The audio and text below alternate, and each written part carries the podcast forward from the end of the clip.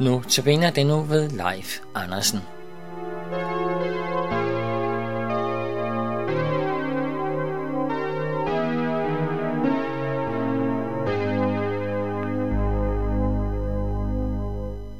Velkommen til Notabene. Vi øh, ramler alle sammen ind i nogle vildt overdrevne reklamer fra tid til anden. I postkassen, hvis vi ikke har afmeldt dem, og i fjernsynet og på internettet osv. Og, så videre. og nogle af dem er øh, helt overstyret, øh, at dit liv bliver helt anderledes, hvis du bruger den tandpasta, og du bliver meget mere sexet, hvis du bruger den øh, deodorant osv. I dag skal vi møde en tekst, der stiler mod noget, den kalder for fuldkommen glæde. Og det lyder jo øh, vildt overdrevet. Vi ville øh, alle sammen straks blive meget skeptiske, hvis nogen lovede os fuldkommen glæde.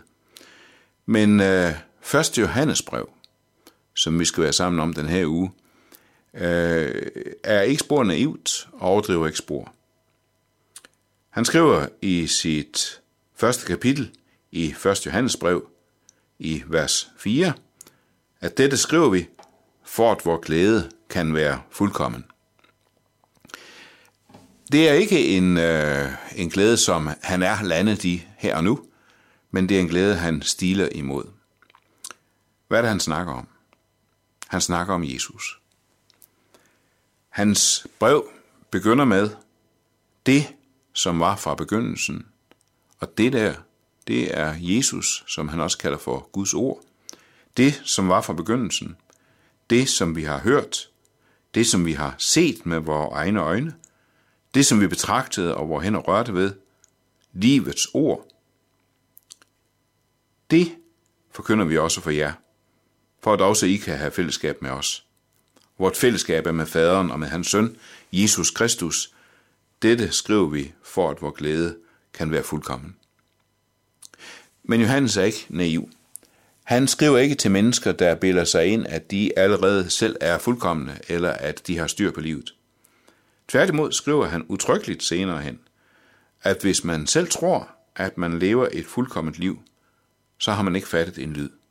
Så er man ikke i sandheden.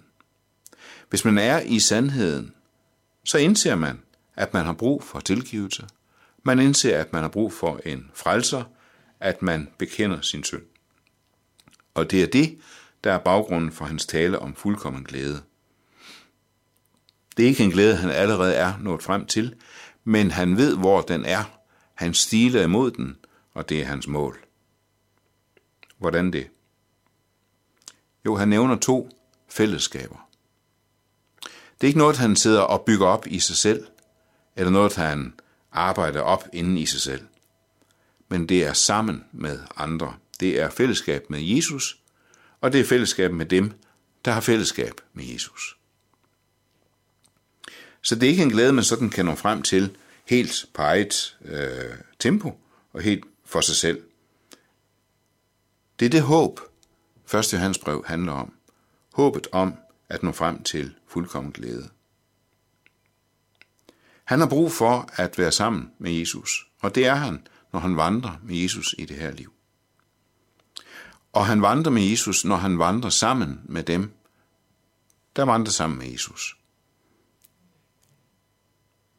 Vi er på vej hen imod en glæde, som først bliver fuldkommen på den nye jord, når vi skal se ham, som han er.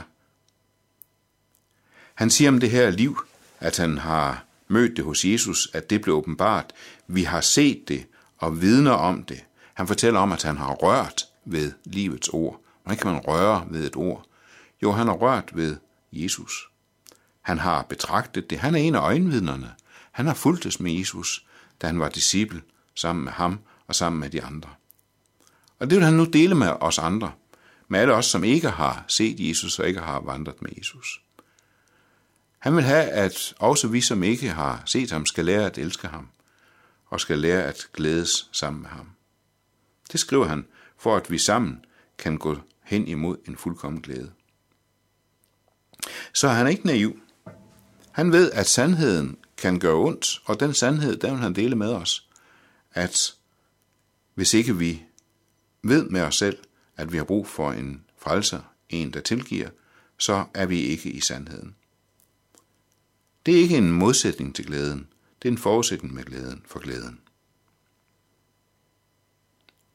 Så jeg vil håbe, at du, at I vil vandre sammen med ham, sammen med os i Københavns Nærradio, hen imod fuldkommen glæde. Amen.